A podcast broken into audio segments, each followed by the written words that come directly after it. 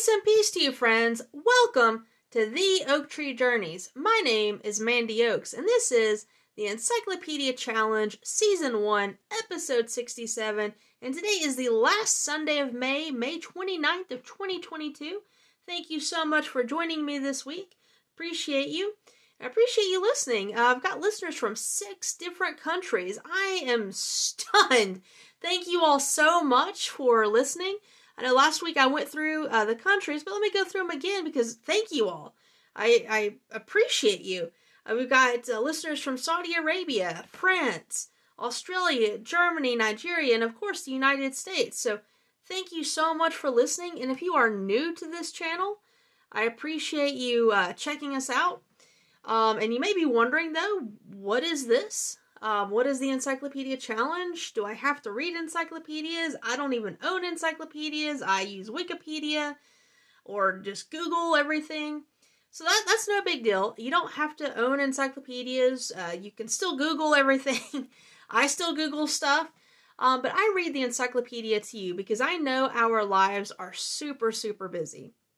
And uh, so I've decided to read the encyclopedia to you. We read from two different encyclopedias the New Imperial Encyclopedia and Dictionary of 1909. Yes, that's right. If you are new here, I did I did say 1909, um, but also from the Encyclopedia Americana of 1956.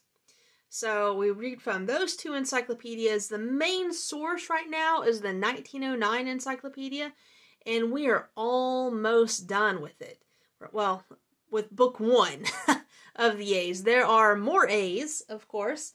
Um, but we're almost done with book one of the A's, and next week we'll end book one of the A's for the new Imperial Encyclopedia and Dictionary, and possibly the Encyclopedia Americana. Uh, so yay! This is very exciting. I I almost combined everything and turned it into forty entries today. But I decided not to do that. Uh, it just got to be too much. So I decided to stick with the original plan of ending uh, book one of the New Imperial Encyclopedia and Dictionary of 1909 next week with episode 68. So I'm really excited that we're almost done. So thank you again for joining for joining me. So let's go ahead and get started. Now, if you have been with me all this time. Uh, you know that we started a monthly quote a few month, months ago, so today ends our May monthly quote. And our May monthly quote is by George Santayana, who is a Spanish philosopher, poet, and writer. Um, but he always considered himself an American. His real name was Jorge Agustin Nicolas Ruiz de Santayana y Borras. Uh, but he liked George Santayana. And his quote I really really like, and I and I hate that that uh, today ends it, but we have so many more amazing quotes that we just pick from millions and millions, probably billions. But uh, his quote is: "A man may not always eat and drink what is good for him, but it is better for him and less ignominious to die of the gout freely." Than to have a censor officially appointed over his diet who, after all, could not render him immortal. So let's read that one more time. A man may not always eat and drink what is good for him, but it is better for him and less ignominious to die of the gout freely than to have a censor officially appointed over his diet, who, after all, could not render him immortal. And we'll read that one more time uh, before we go. But I know that you are here for the meat of this podcast, and the meat is the encyclopedia. So last week we ended with Amherst, comma Jeffrey or Baron Amherst or Jeffrey Amherst. So today we are going to begin with Amherst, comma William Pitt, Earl of, and then we have Amherstburg, Amherst College, Amiable, Amianth or Amianthus. And if you want to know how to spell any of these, or if you missed any of the previous podcasts, all you have to do, it's no big deal, just go to theoaktreejourneys.com. The uh, website is in the description below. So if you're driving, don't worry about writing it down. Just remember to go to the to the podcast description and theoaktreejourneys.com. The link is there. So, uh, and this is if you want to know how this week's are spelled. It's season one, episode 67, and you can go through and see some of these words. Um, you're my regular listeners, you know that some of these words are spelled completely different than they are pronounced. And sometimes I mispronounce them because they are spelled completely different.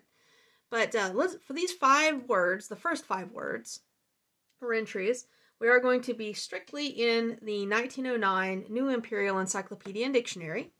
So number one is Amherst, comma William Pitt, Earl of, or Earl of Amherst, William Pitt Amherst. Okay. And he lived from 1773 to 1857. March 13th, I'm assuming, is when he died. It's not very clear sometimes in the 1909. He was the nephew of Baron Geoffrey Amherst. So if you remember, we talked about Baron Amherst last week. In fact, we ended with him last week. His embassy to China in 1816 failed because of his manly refusal to kneel before the emperor in the degrading kowtow. Earl Amherst was Governor General of India from 1823 to 1828. The First Burmese War, with its triumph, made his administration notable. So, even though he did have a failure, he still had a notable administration. And number two, Amherstburg. That's the town in the province of Ontario, Canada, in the river Detroit, which empties Lake St. Clair into Lake Erie. It is one of the oldest settlements in Upper Canada, being named from Lord Amherst, who, by the capture of Montreal in 1760, completed what General Wolfe had begun at Quebec in 1759. It occupies the southwest extremity of the province, the turning point of climate and character to the basin of the St. Lawrence, the spot where its waters, having gained southing from the 50th to the 42nd parallel, suddenly assume a direction which carries them back to their original latitude above the island of Anticosti. Amherstburg, large business is done here in timber. In the days of slavery in the United States, Amherstburg, being a frontier town, was a place of refuge for fugitive slaves. Well, that's good. Population in 1901 was 2,222. So 2222. and uh, number three, Amherst College. In Amherst, Massachusetts, founded in 1821, the part in part through the exertions of Noah Webster, LLD, then a resident of Amherst, Zephaniah Swift Moore, DD, was called from the presidency of Williams College to the same office in this in this institution, which opened 1821 September 19th, with two teachers and 47 students. Wow, just two teachers and less than 50 students. The following year, a second edifice was built, the two still standing as North and South College. Soon afterward, a large chapel chapel, oh man. A large chapel was erected between the two, all fronting a magnificent westward view of the Connecticut River Valley from Mount Holyoke on the south to Mount Tom on the north. The successive presidencies have been as follows Heman Humphrey, D.D., or He Man, He Man Humphrey, D.D., from 1823 to 1845. Edward Hitchcock, D.D., LLD, 1845 to 1854. William A. Stearns, D.D., LLD, 1854 to 1876, Julius H. Seelye, D.D., LLD, 1876 to 1890, and Merrill E. Gates, Ph.D., LLD, 1890 to 1899, George Harris, D.D., LLD, since 1900. Noted professors have been Ebenezer S. Snell, LLD, from 1829 to 1876, Jacob Abbott, D.D., Nathan W. Fiske, father of Helen Hunt. And that's not Helen Hunt, the actress. this is the remember this is 1909. Edwards A. Park, D.D. LLD, Henry B. Smith, D.D. LLD, Charles U. Shepard, M.D. LLD, Edward Tuckerman, LLD, and William S. Tyler, D.D. LLD, the latter's service dating from 1836. The whole number of alumni to 1903 was 4,341. The catalog of 1902 to 1903 enrolled 36 professors, so they went they went from two professors now to 36 professors. seven instructors, and 404 students. So they started with less than 50, and they, now they have 404 in the 19, 1902 to 1903. The classes, excluding graduate students, averaging 82 each. The undergraduate courses of four years with much liberty of optional studies after the first year may have in view the degree of Bachelor of Arts or of Science. The degree of PhD is conferred on a two years postgraduate course in science or literature, and special students not in the degree courses may receive certificates.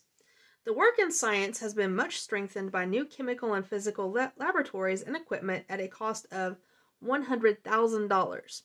Other facilities of the institution include the Mather Art Collection of antique and modern casts, an observatory with a seven and a quarter, yeah, quarter inch telescope, the Woods Geological Cabinet, including the rich Shepard collection of meteorites, and President Hitchcock's suits of specimens from the survey of several New England states, the Appleton Cabinet Building with 1,400 ichthyological slabs. not sure if I said that right. The Audubon collection of birds. Ooh, that's cool. The large Adams collection of shells, etc. The Pratt Gymnasium and the Pratt Athletic Field of 13 acres. A beautiful Gothic church of stone, the gift of a son of President Stearns, crowns the east brow of the college hill. Ooh, that sounds nice.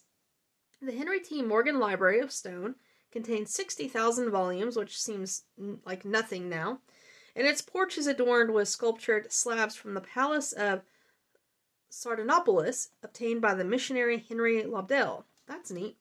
The college was a pioneer in American geology as represented by President Edward Hitchcock, father of the geologist Charles H. Hitchcock, and was also first in developing systematic physical culture under the lead of another son, Edward Hitchcock, MD. This institution has taken the lead also in a system of government known as the Amherst system of a college senate by which, to a considerable extent, the students govern themselves. The college buildings, number 13, the entire property with endowments is valued at more than $2 million and the annual income from all sources is about $65,000. There are three fellowships that of Rufus B. Kellogg for original research, yielding 1500 a year to the appointee, and a very nu- numerous prizes in scholarship. Also, a charitable fund of $83,500 with other large funds for aid of those who have in, the, in view the Christian ministry, among the largest benefactors of the institution, each $50,000 or more, have been Dr. William J. Walker of Newport, Rhode Island, Samuel A. Hitchcock of Brimfield, Massachusetts, Samuel Williston of East Hampton, Massachusetts, Henry Winkley of Philadelphia, an unnamed donor, and the Fayerweather Estate. The college is of the New England type, unisectarian, but under congressional auspices, and like most institutions of this type, its original motive was earnestly religious. That's, that's pretty cool. And uh, have you ever wanted to donate money anonymously uh, like that to a college um, or some type of scholarship? Like, ooh, let me donate and make it anonymous. I thought that would be really fun um, to do. I, I don't know if I would do it now, but you know, I, I think it would be fun, and I might eventually later, like in my 80s or something, like leave a legacy of anonymous. Um, it's fun to think about. Number four, amiable. Amiable, worthy or deserving of love or affection, pleasing. Amiability, noun, sweetness of disposition. Amiableness, noun, loveliness, agreeableness. Amiably, amiable. So, okay, so synonym of amiable is lovely beloved, charming, pleasing, and delightful. I like that. Delightful.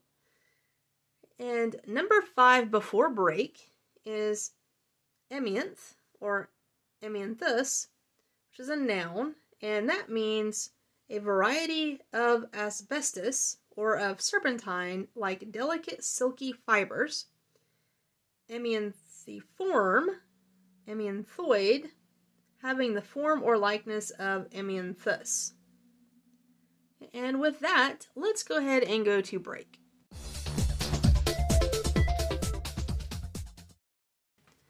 And welcome back.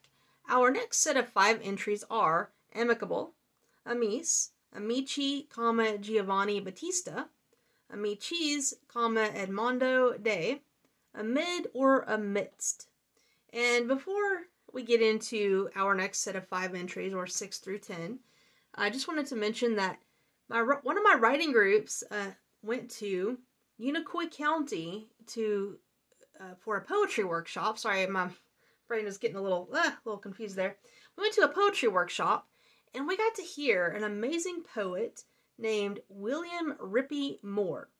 And uh, he goes by Rieppe, as far as I know. That's what they kept calling him, Rieppe. Uh, if you've never heard his poetry, they're very, very good. Uh, we got to go through a metaphor uh, challenge, which I write poetry. I don't always uh, do metaphors, and so I, I kind of forget about them. So it was a good little review of metaphors. We did some really cool exercises, one of which I completely didn't understand at all, but we had a good laugh about it. That was really interesting. So if you've never heard his poetry, um, I suggest you look him up. Now I do have him in the description. Um, and his I didn't find a website for him. I bought one of his books. I haven't read his uh, book of poems yet. I'm I'm planning on reading it. But it just uh, happened Thursday. So last Thursday was when we went, and I've been super busy between now and then. Um, but I do have a website where I found uh, a little bit about him. Uh, it's a poetry society, uh, tnne.wordpress.com website. And that website link, I'm not going to go through the whole thing. It's a pretty long website. That link is in the description below. But his name is William Rieppe Moore or Rieppe Moore. Excellent. So if you if you just look him up, even if you don't follow that website, if you just look up William Rieppe Moore, you'll find uh, where a lot of his poetry is published and I, I don't know if it'll let you read it for free, um, but uh, even if you've got to pay for it, it's it very very much worth your money. Uh, he's really good. Um, okay, let's go ahead and get started. Uh, number six is amicable, and we are in the New Imperial Encyclopedia and Dictionary of 1909 right now for number six and seven and ten. So number six is amicable, and that is friendly, peaceable, disposal to friendly intercourse, amicably, in a friendly way, with goodwill, amicableness, the disposition to preserve friendship and goodwill, synonym of amicable, peaceable, friendly, harmonious, and kind. I love that. I love that. I love the word amicable, uh, friendly, uh, disposal to friendly intercourse. It reminds me when I went to Washington, D.C and I may have already mentioned this. Uh, I've told this story a few times, but I went to Washington D.C. I believe in I, I don't remember. It was like 2011, 2012 or something. I'd never been before. Um, so here in the South, we are taught manners, and if uh, a senior citizen or a silver sneaker person needs a seat, we're taught to stand up and give them our seat that is what I did on a bus, and the poor woman ran. I mean, literally, I, I'd never seen someone her age, other than a runner. Uh, she didn't look like a runner, but I'd never seen anyone her age run so fast in my life. Um, when I offered her my seat, it was just hilarious. Uh, but that's just, it, it's kind of sad. It's funny. It's funny, but it's also kind of sad um, because apparently she wasn't used to people being friendly or having goodwill or being amicable. Um, but it, that always gives me a good chuckle, but in a kind of a kind of a, a sad, sad chuckle way. Anyway, I just wanted to share that story. Number seven, amice, noun, a cloak usually worn by pilgrims, an oblong piece of linen resembling an embroidered collar tied about the neck of a Roman Catholic priest. So if you've ever wanted to know what that's called, it's an amice. I've, I've never known that. And number eight, uh, for numbers eight and nine, we switch over to the Encyclopedia Americana of 1956. And we have Amici, comma, Giovanni Battista, or Giovanni Battista Amici. He was an Italian scientist born Modena, March 25th, 1786, died Florence, April 10th of 1863. He was educated at Bologna in 1815, became professor of mathematics in the University of Modena, but in 1825 left teaching to study optics and astronomy. That's cool. In 1831, he succeeded Jean Louis Pons as astronomer of the museum at Florence. Here, after 1859, he devoted himself to microscopy. Amici is noted for his studies of plant fertilization and pathology and for his work with reflecting telescopes, achromatic microscopes, prisms, and the camera lucida. Well, that's pretty neat. And number nine is Amicis or Amiches, comma Edmondo de or Edmondo de Amici, Amiches, Italian descriptive writer born on Anglia of Genoese parentage. Okay, so I, I know I'm messing some of these up. My apologies. October 21st, 1846, he died in Bordighera, March 12th of 1908. Educated at Coni in Turin, he attended the Medina Military School, entered service in 1863 as sub-lieutenant, acted against the Sicilian brigands and served through the Austro-Prussian War of 1866. He remained in the army till the occupation of Rome in 1870, but his literary vocation was plain. In 1867, he took charge of a Florentine paper, L'Italia Militare, or Militaire. In 1868, his first volume, La Vita Militaire, short stories of the phases of a soldier's life, had sweeping successes and marked him as the coming Italian literature. In 1871, he settled at Turin and devoted himself to authorship. His ne- next work was Riccardi del in 1870 to 1871. It looks like it was published in 1872. Dedicated to the youth of Italy, a fresh collection of stories followed, but a craving for travel turned him into the path which has given him his greatest fame. The foreign world at least knows him mainly by the brilliant, glowing volumes describing the countries of Europe and other continents he visited their national characteristics and habits, and most of all, the springs of their life and thought. They are enthusiastic, sympathetic, optimistic, full of sensuous delight and beauty, rich in color and vivid in clearness of portrayal, but they exhibit too a marvelously keen analytic power, as well as acute photographic sensitiveness to impressions and marvelous literary skill in translating them into language. The greatest of these, perhaps, is Olanda, in 1874, a singularly fine analysis of the essence of Dutch life and the sources of Dutch art in that life. Others are La Spagna, in 1872, Riccardi di Londra, in 1874, Morocco, 1876, Riccardi di Parigi, 1879, Constantinople, 1878 to 1879. He published also in these times Ricciardi Literari in 1881, sympathetic studies of Alphonse Daudet, Emile Zola, Dumas Fils, Paul Durilotti, Benio Coquelin, and Emile Augier, Gli Amici, 1883, On Friendship in General, a collection of historical novelettes, Sol Oceano, 1889. Later, educational and social problems deeply occupied his mind. His Cuore 1886, translated in English as The Heart of a Schoolboy, a juvenile in which a pupil tells the events of a school year day by day, sold nearly 200,000 copies in Italy. A novel for adults on similar lines is La Mostrina degli Opere in 1895 in Il Romanzo di un Maestro 1890. He avows himself that socialism is the only available spring of a vital Italian literature. See also Cure. Okay, and number 10, amid or amidst. And for that one, we go back to the New Imperial Encyclopedia and Dictionary of 1909. Let me make sure I've got the right one. Okay. And oh, it's as short as the word. So we have a mid or a bit before break, and it simply means among, in the middle. So there we go. So among or in the middle. And with that, let's go ahead and take a break.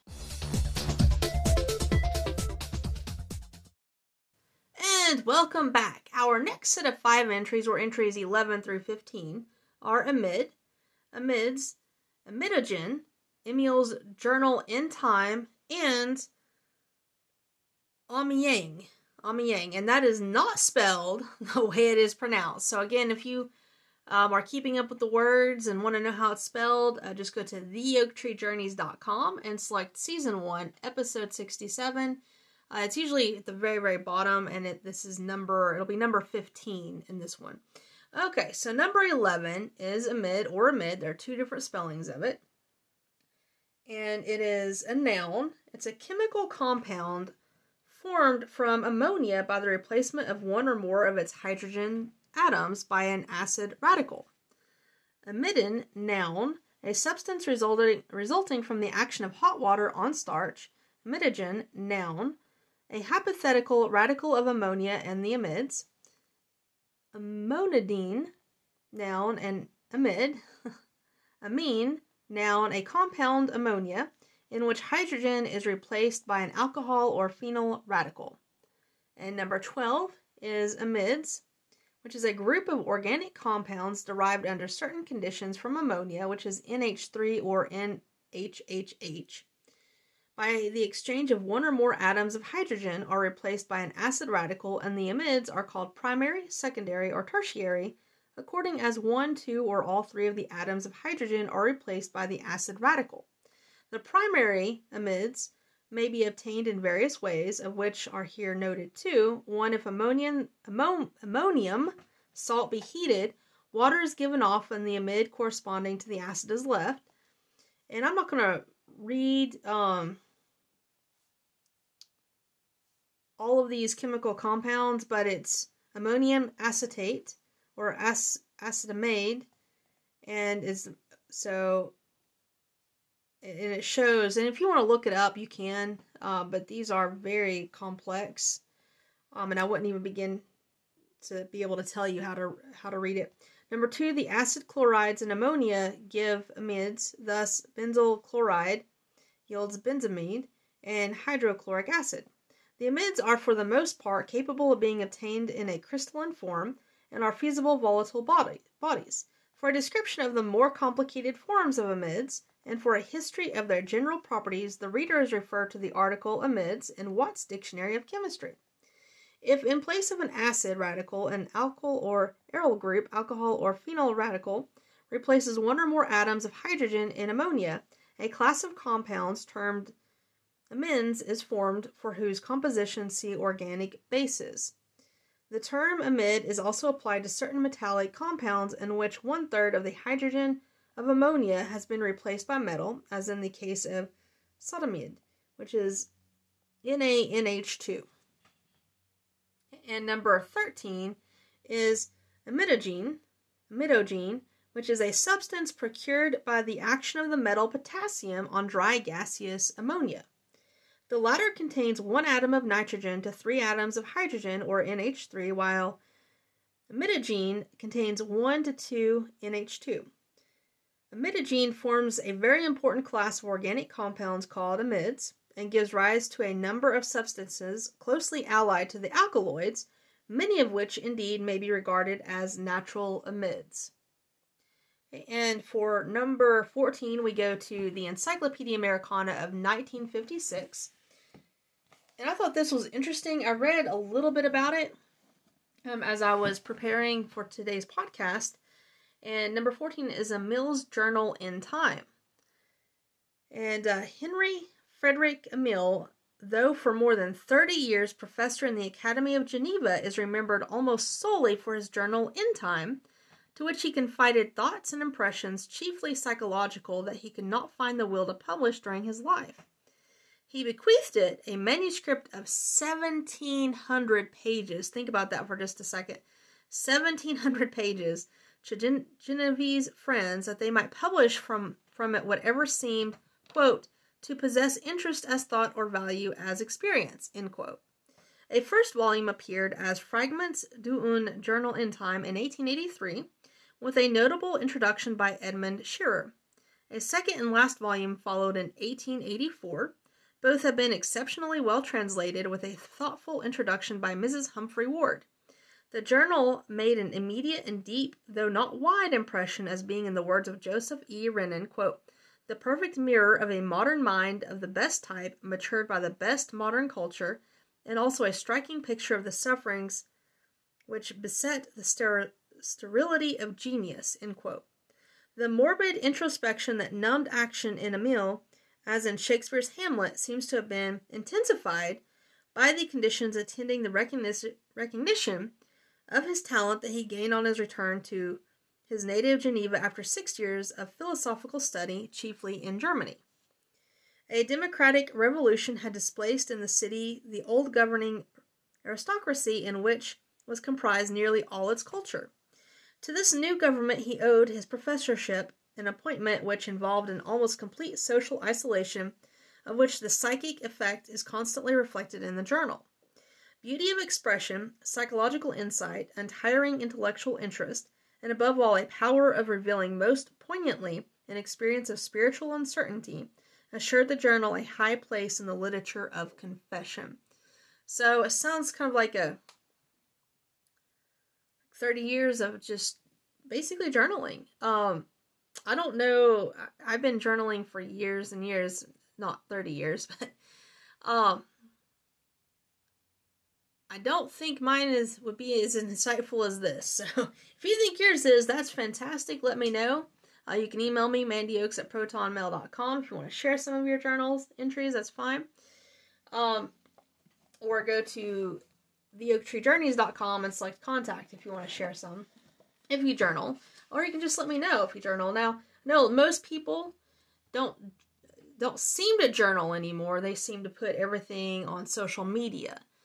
Um, which I could be wrong. I could be completely wrong on that, but it just seems that way.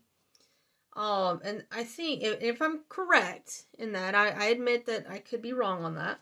But if I am correct, I think that's a little sad because I journaling to me, um, gives me insight into what I'm thinking. I may not have a clear thought. I know my uh, my new journal right now seems to have clear thoughts, but the one right before it, when I was trying to figure some stuff out, it's just all over the place. It's like a whole labyrinth of just weird thoughts and feelings, and I was I was here and there, and had a sinus infection. I was just trying to get through um, some stuff, so it really it's really just all over the place, and I wasn't getting much sleep. So there were some weird. I, I went back and read some of the stuff, and I was just like, really? I actually put that in there. Oh, I think it, does give good insight in, into what your thoughts and feelings are, and it can help you clarify some things. Um, like uh, for instance, I didn't know what I needed um until I started journaling, um, and I also um well, something I've been writing about. I, am not going to go into great detail, but something happened. Um, something wonderful actually happened. Um, and it sparked this dam of memories. And I, am not using the vulgar dam, um, but a dam of memories I had kept under wraps for almost two decades. I mean, it just flooded everything. And so journaling helped give me insight into what was going on because it was stuff I hadn't hadn't dealt with. And so maybe maybe you journal, maybe you don't journal. Um, if you do journal or if you don't, let me know and let me know why or why not. And and uh, do you prefer social media journaling? Um, just putting your life out there for everyone to see, or do you do you enjoy the privacy of uh just learning what your thoughts and feelings are? Because what you what you feel and what you're thinking may not be exactly what's going on. It may just be a doorway into what's really going on. And so, do you really want that on social media? So, that, those are just a few of my thoughts. I think it'd be really interesting to read his journals. Um, Journal intime. I may look that up a little later. I'll have to star it actually uh, to to remember to look it up. But but if you've ever read his journals or someone else's journals too, that it's always an interesting thing. Anyway, let's move on. Let's move on to number 15, which is Amiens. Amiens, which is not spelled anywhere near how it's pronounced. That's number 15. It is an ancient city in the plain of Picardy, capital of the department of Somme, France. The seat of a bishop and of a court of justice has a citadel and fortifications. It possesses a college, an academy, a theological seminary, an industrial school, a school of medicine, a public library, a picture gallery, a botanical garden, and several literary and scientific institutions. Among its public buildings, the cathedral is a noble edifice built 1220. It's 1220, wow. Esteemed a masterpiece of Gothic architecture, Peter the Hermit was born here. It has considerable manufactures of velvet, silk, woolen and cotton goods, ribbons, and carpets. The place owes its celebrity chiefly from the peace of Amiens. I had to go back and look at the pronunciation. Uh, a treaty signed in the city in 1802 on March 27th by Joseph Bonaparte, the Marquis of Cornwallis, Zara, and Schimmelpenninck, and intended to settle the disputed points between England, France, Spain, and Holland. By this treaty, England retained possession of Ceylon and Trinidad, and an open port at the Cape of Good Hope. France received back her colonies, the Republic of Seven Islands was recognized, Malta was restored to the Order of the Knights of St. John, Spain and Holland regained their colonies with the exception of Trinidad and Ceylon. The French were to quit Rome, Naples, and Elba, and Turkey was restored to its integrity. These terms were not received with satisfaction by the English, of course not, and war was declared against Bonaparte in 1803. In the Franco Prussian War of 1870, it was taken by the German general Manteuffel, an event which contributed to the fall of Paris. The population in 1881 was 73,630. In 1891, 83,654, and in 1901, 90,758. And I don't know if I mentioned this, but we did switch back to the New Imperial Encyclopedia and Dictionary of 1909 for number 15. And with that, let's go ahead and go to break.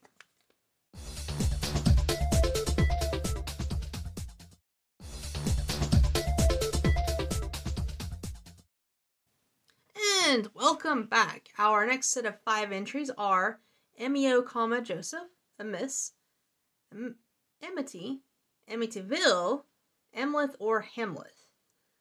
And uh, number 16 uh, we are in the New Imperial Encyclopedia and Dictionary of 1909 right now. So we have Amiot, comma Joseph, and not spelled the way it's pronounced, or Joseph Amiot. Uh, he lived from 1718 to 1794, born Toulon, France, a celebrated Jesuit and Oriental scholar who lived as a missionary in China from 1750 until his death. His knowledge of the Chinese and Tatar, is it Tatar, Tatar, I'm sorry, that's so southern, Tatar, Tatar languages enabled him to collect many valuable notices of antiquities, history, language, and arts in China. Many of his writings may be found in the Memoires concernant la histoire, les sciences et les arts de Chinois, 15 volumes, Paris, 1776 to 1791. His Dictionnaire Tatar Manchow Francois was edited by Langles in 1789, and my apologies for all of that. um, number 17, amiss.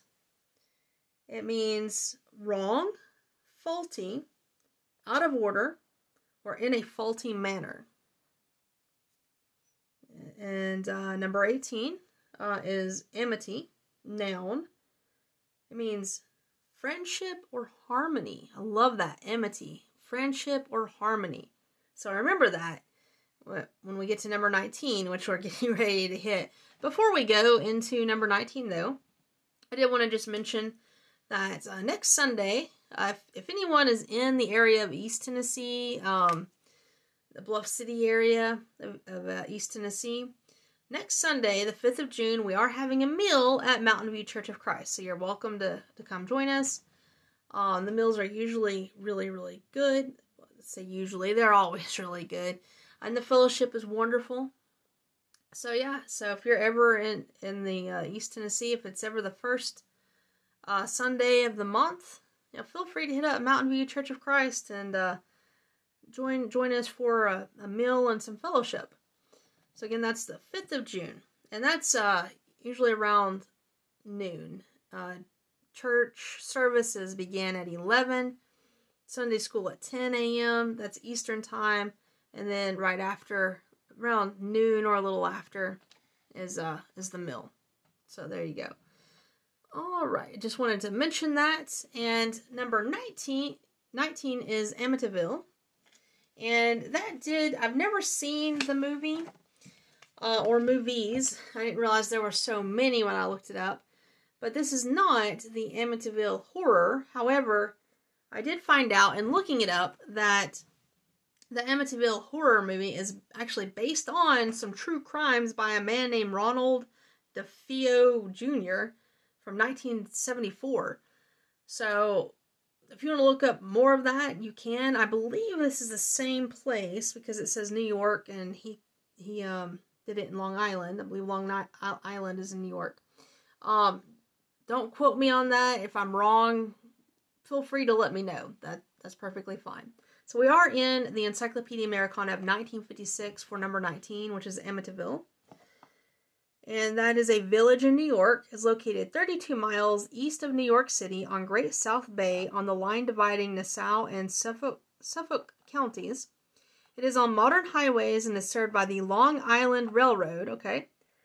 Amityville is a residential community with a large commuting population and is also a summer resort well known for its sailboat races. It has a public library, and its educational system includes high schools. Isn't that funny that they have to say that in the in 1956 that yes, we do have high schools. Come, come, we have high school. Anyway, I just thought that was funny.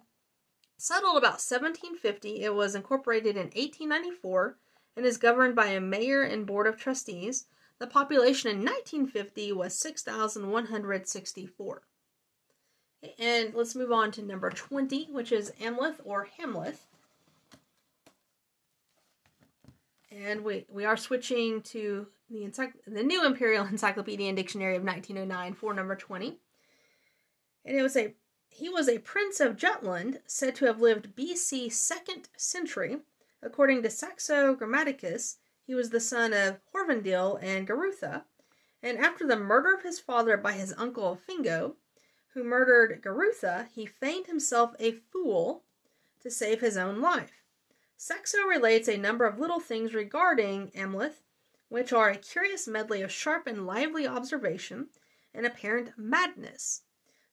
Uh, we, we are told that on one occasion, when he visited his mother, Suspecting that he was watched, he commenced to crow like a cock and dance idiotically about the apartment until he discovered, hidden in a heap of straw, a spy in the person of one of Fingo's courtiers, whom he immediately stabbed.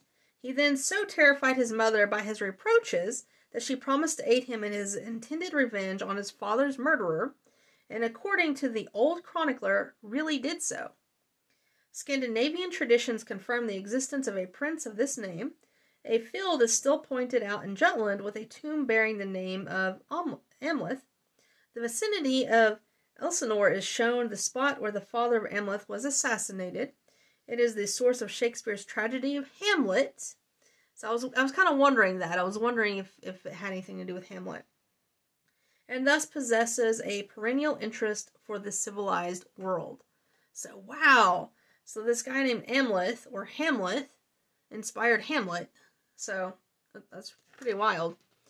And he acted a fool. Now that's uh, also in the Bible. Um, David acted uh, very foolish too to save his life. And with that, let's go ahead and go to break.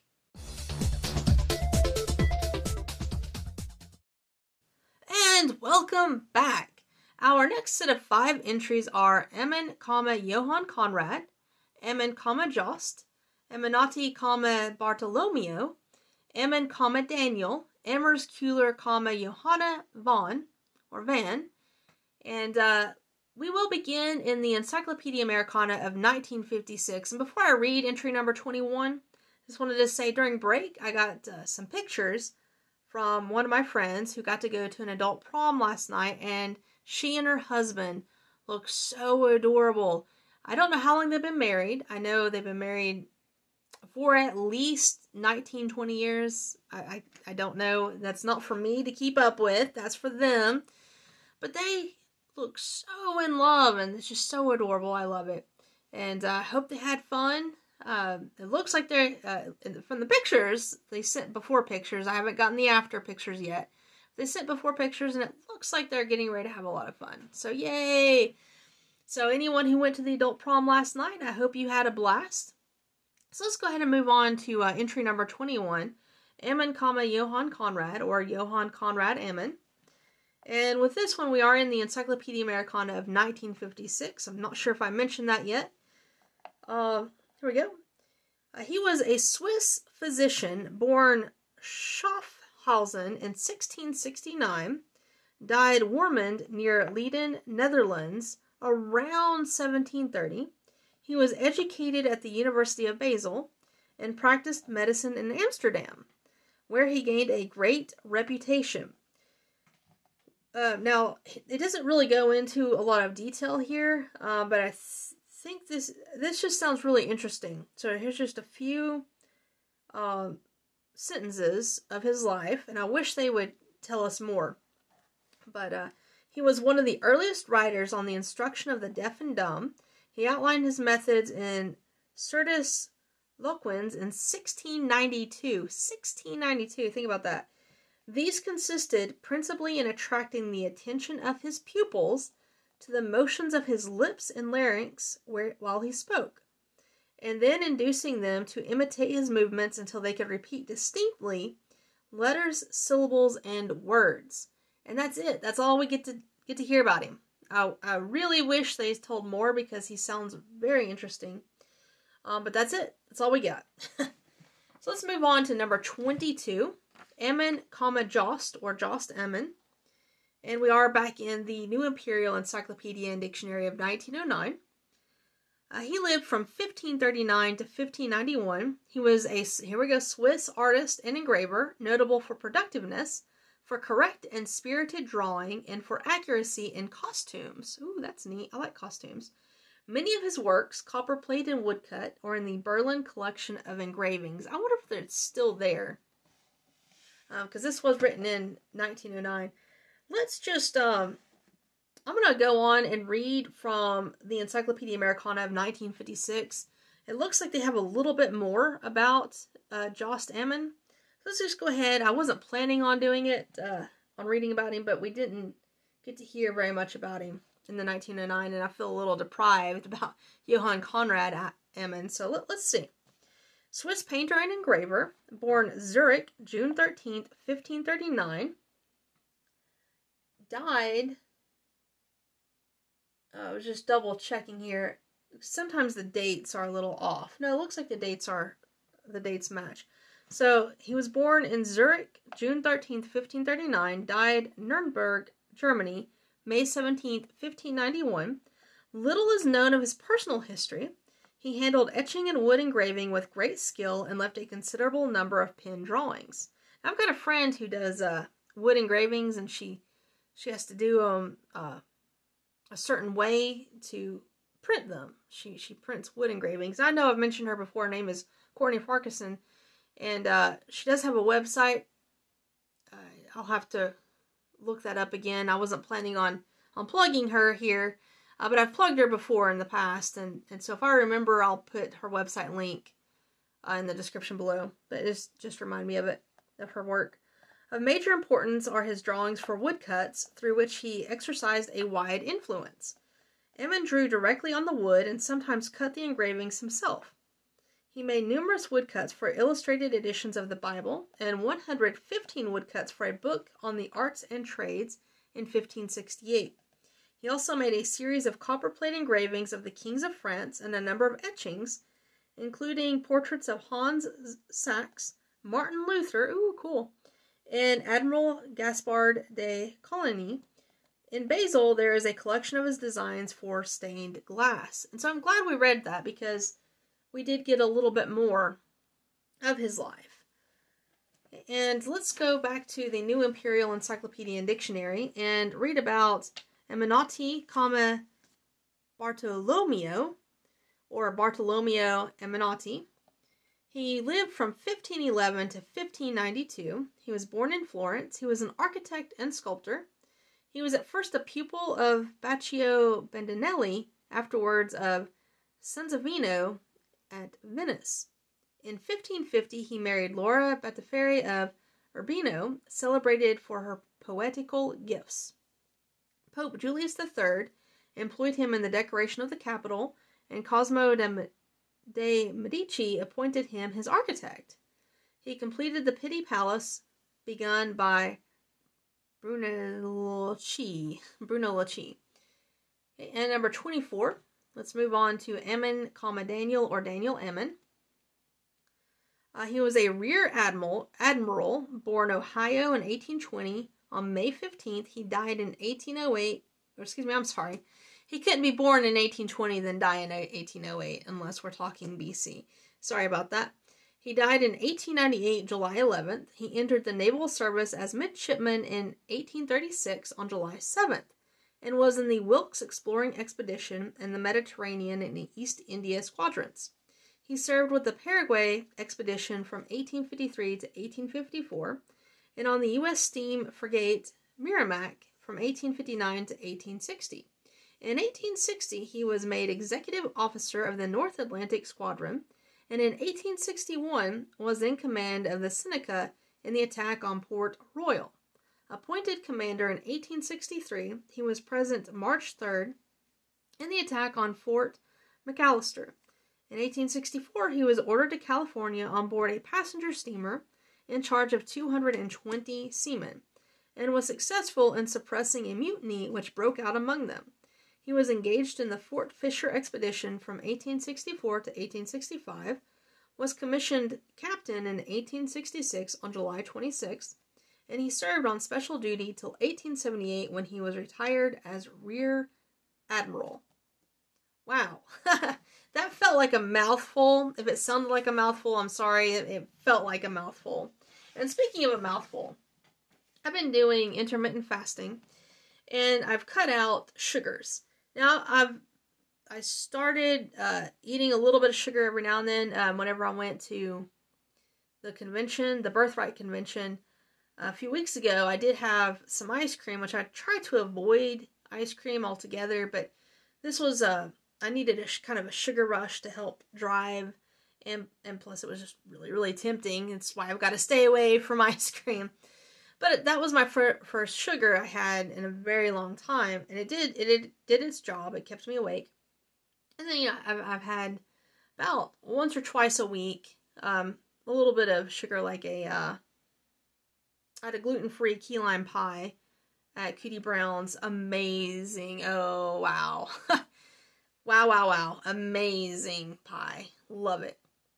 But uh, today I was I was craving a little bit of sugar and so I I grabbed a vegan marshmallow. I hadn't opened them in a I had, I bought them months ago for the kids whenever they came over for hot cocoa and stuff, and they just I just keep forgetting about them. In fact, uh, where I've been heating tea and coffee and they've been nearby, it kind of melted together. So I was like, I'll I'll eat one. Oh man, I did not understand uh, whenever Stephen King and other authors described biting sugar, just just the bite to it, I never understood that. But that marshmallow, pure sugar, it made my teeth hurt, and now I understand. Um, my one of my favorite books by Stephen King is Misery, and it talks about how she, uh, Annie Wilkes, is constantly eating the sugary things and how poor Paul Sheldon is trying to eat it and is just like there's just too much sugar, but he's too afraid not to eat it because she's just a scary, scary woman. If you've never watched Misery or read the book Misery, oh, you're missing out. Um, I hate the I hate the language in it, but but it's a good book. Um, but it always talked about the biting just how it made his teeth hurt, and I never ever understood that. Um, and that's an indicator that I've had too much sugar my entire life if I can't understand what he's talking about the biting sugar. Um, I understand it now. Completely and utterly understand it now. The gluten free key lime pie doesn't have that much sugar in it. it has uh, got a really good sour or a, a really good, uh, you know, you know how you know how uh, lime is. It's got that really good combination of the sugar and the lime. But this vegan marshmallow that I used to be able to eat half of a bag, I mean, really, really, I, I would be able to just put it away. I couldn't even eat one. And that that's really good. I'm proud of that. Uh, I'm not planning on getting back into that habit of eating more than one, but wow. So I just wanted to share that with you. I finally understand uh, what it means when you say biting sugar, teeth hurts, and all of that. So finally understand it. Okay, let's get back to to our uh, entries. So entry number 25 is from the Encyclopedia Americana of 1956, and it's Küller, comma Johanna von or Van. So Johanna van Ammers Küller. And let me make sure I've got the right. Here we go. Uh, he was a Dutch novelist, playwright, and short story writer. Born Delft on August 13th, 1884. Oh, I'm sorry, it's a woman. Van and Vaughn. Sorry, I, I should have known that. So, Johanna van Ammers-Küller is a woman. So, her works of fiction include The House of Joy in 1922, The Rebel Generation in 1925, which has been translated into several languages, Tantalus in 1930, in which she gives her impressions of a visit to the United States, No Surrender in 1931, the heroine of which takes part in the suffragette movement in England, and the House of Tavelinck in 1939. So this indicates that she is still alive in the 1956, whenever the 1956 Encyclopedia Americana came out. Um, that's wild. That's pretty cool. If she's born in 1884 and she was still alive when this when this was at least gathered together, so pretty cool. All right, and that was Johanna Van Ammers Küller. So if you've read any of her work, uh, let me know. Uh, you can email me at mandyoaks at protonmail.com or go to my website, theoaktreejourneys.com, and select contact and, and just let me know if you've read any of her work. And if you have, did you enjoy it and would you recommend it? And with that, let's go ahead and go to break.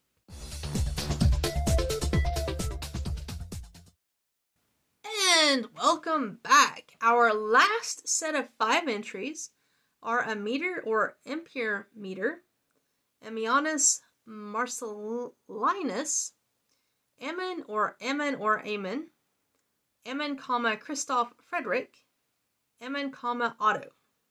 And number 26 is ammeter or ampere meter, and that's simply an instrument for measuring the strength or quantity of current flow see electrical measuring instruments.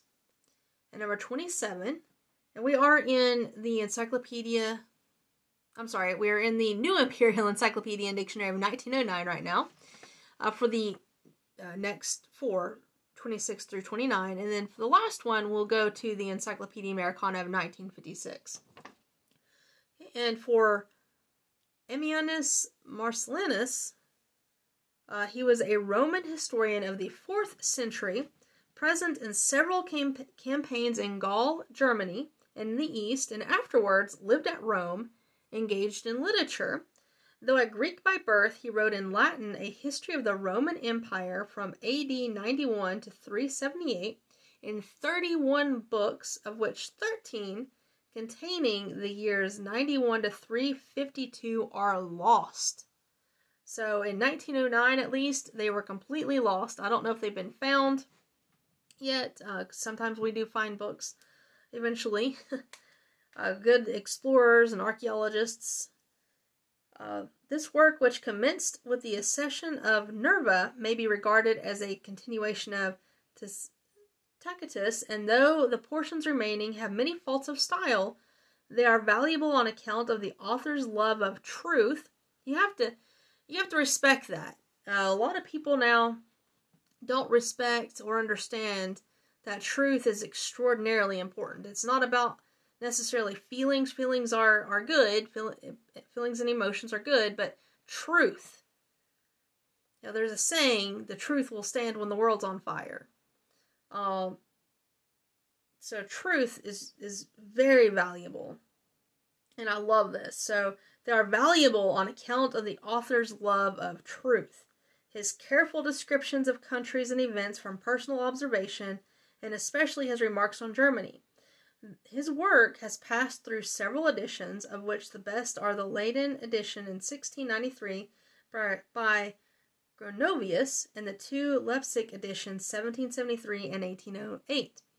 The latest edition is Garth Helson's 1875 in two volumes. Obviously, they don't think anything of it because they would say because this is extraordinarily biased. And that's another thing about truth. Uh, it, there is no your truth and my truth. No, no, truth is not uh, is not biased. Truth is truth.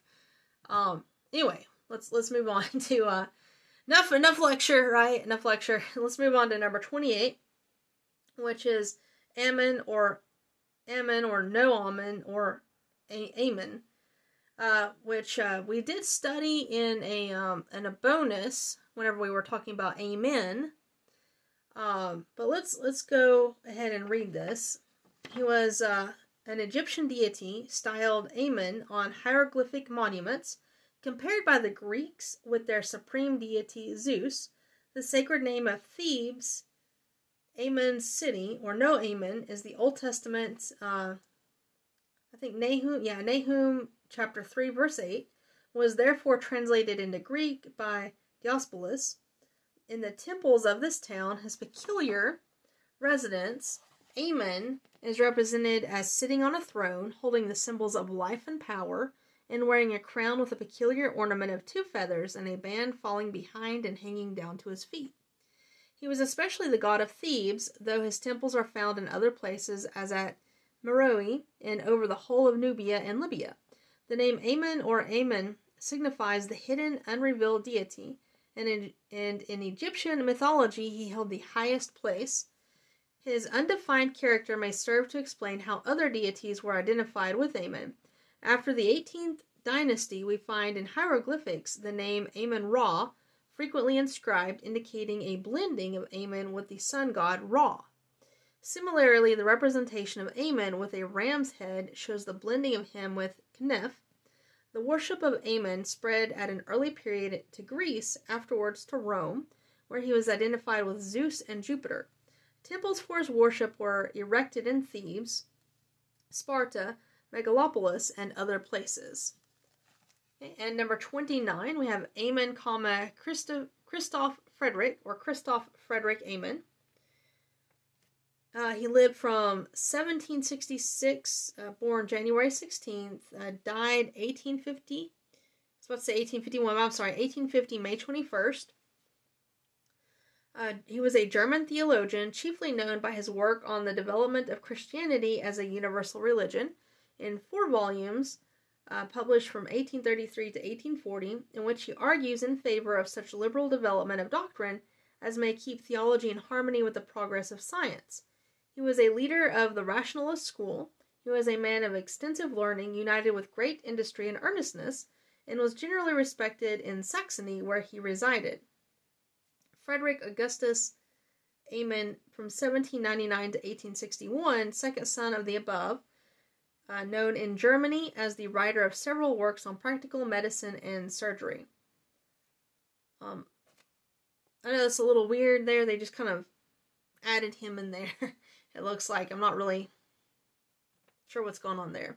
All right, so let's go ahead and move on to our last entry of the week uh, which is Ammon, comma, Otto, or Otto Ammon. And as promised, we are in the Encyclopedia Americana of 1956. Just make sure I've got the right one. Okay, here he is. So, Otto Ammon. He was a German anthropologist and editor. He was born Karlsruhe, December 7th, in 1842, died January 1916. He was educated as a civil engineer. He was engaged in that profession from 1863 to 1868. From 1868 to about 1883, he was a publisher and editor. In 1883, he engaged in literary work and made several investigations in anthropology and sociology. He was the discoverer of Ammon's law that the Teutonic race has everywhere manifested a tendency toward city life. He demonstrated this law by a series of measurements of physical characteristics among army conscripts. His investigations showed radical differences in the form of the head in city and country, and even between the upper and lower classes in the larger cities. Among his published works are uh, Die Naturliche Ausleis beim Menschen, which was published in 1893 by Jena, Anthropologische Untersuchungen der Verflüchteten in Baden in 1890. And I am trying to study German, but please forgive me. I am still having trouble pronouncing words, obviously, um, even English words. So uh, just uh, stick with me.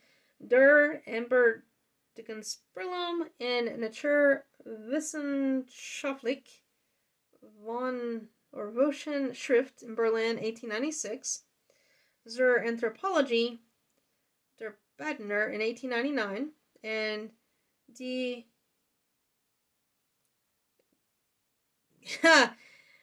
Geschlachterverdingungen und er Naturlichen Grundlagen in 1900, and my deepest, deepest apologies, um, especially to uh, Duolingo and the other places where I've been trying to learn German, uh, and to anyone from Germany, as as mentioned, we have uh, people from Germany listening. So my apologies to you, and if you want to give me lessons, I will freely, freely accept them. Um, keyword being free there. But no, ser- seriously though, if you if you uh want to just like give me some advice about Deutsch or German, uh, feel free to do so. I am open to suggestions. I am not prideful at all. I know my limitations. I know I just butchered every single German word in that. Um, so yeah, just uh, email me mandyoaks at protonmail.com or go to theoaktreejourneys.com, select contact, and just berate me or give me advice. Either one, I'm good with. Have no pride at all.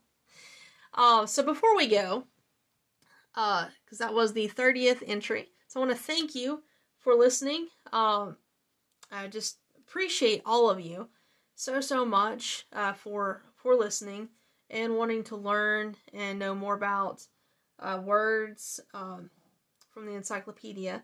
And don't forget, June 19th is Father's Day here in America.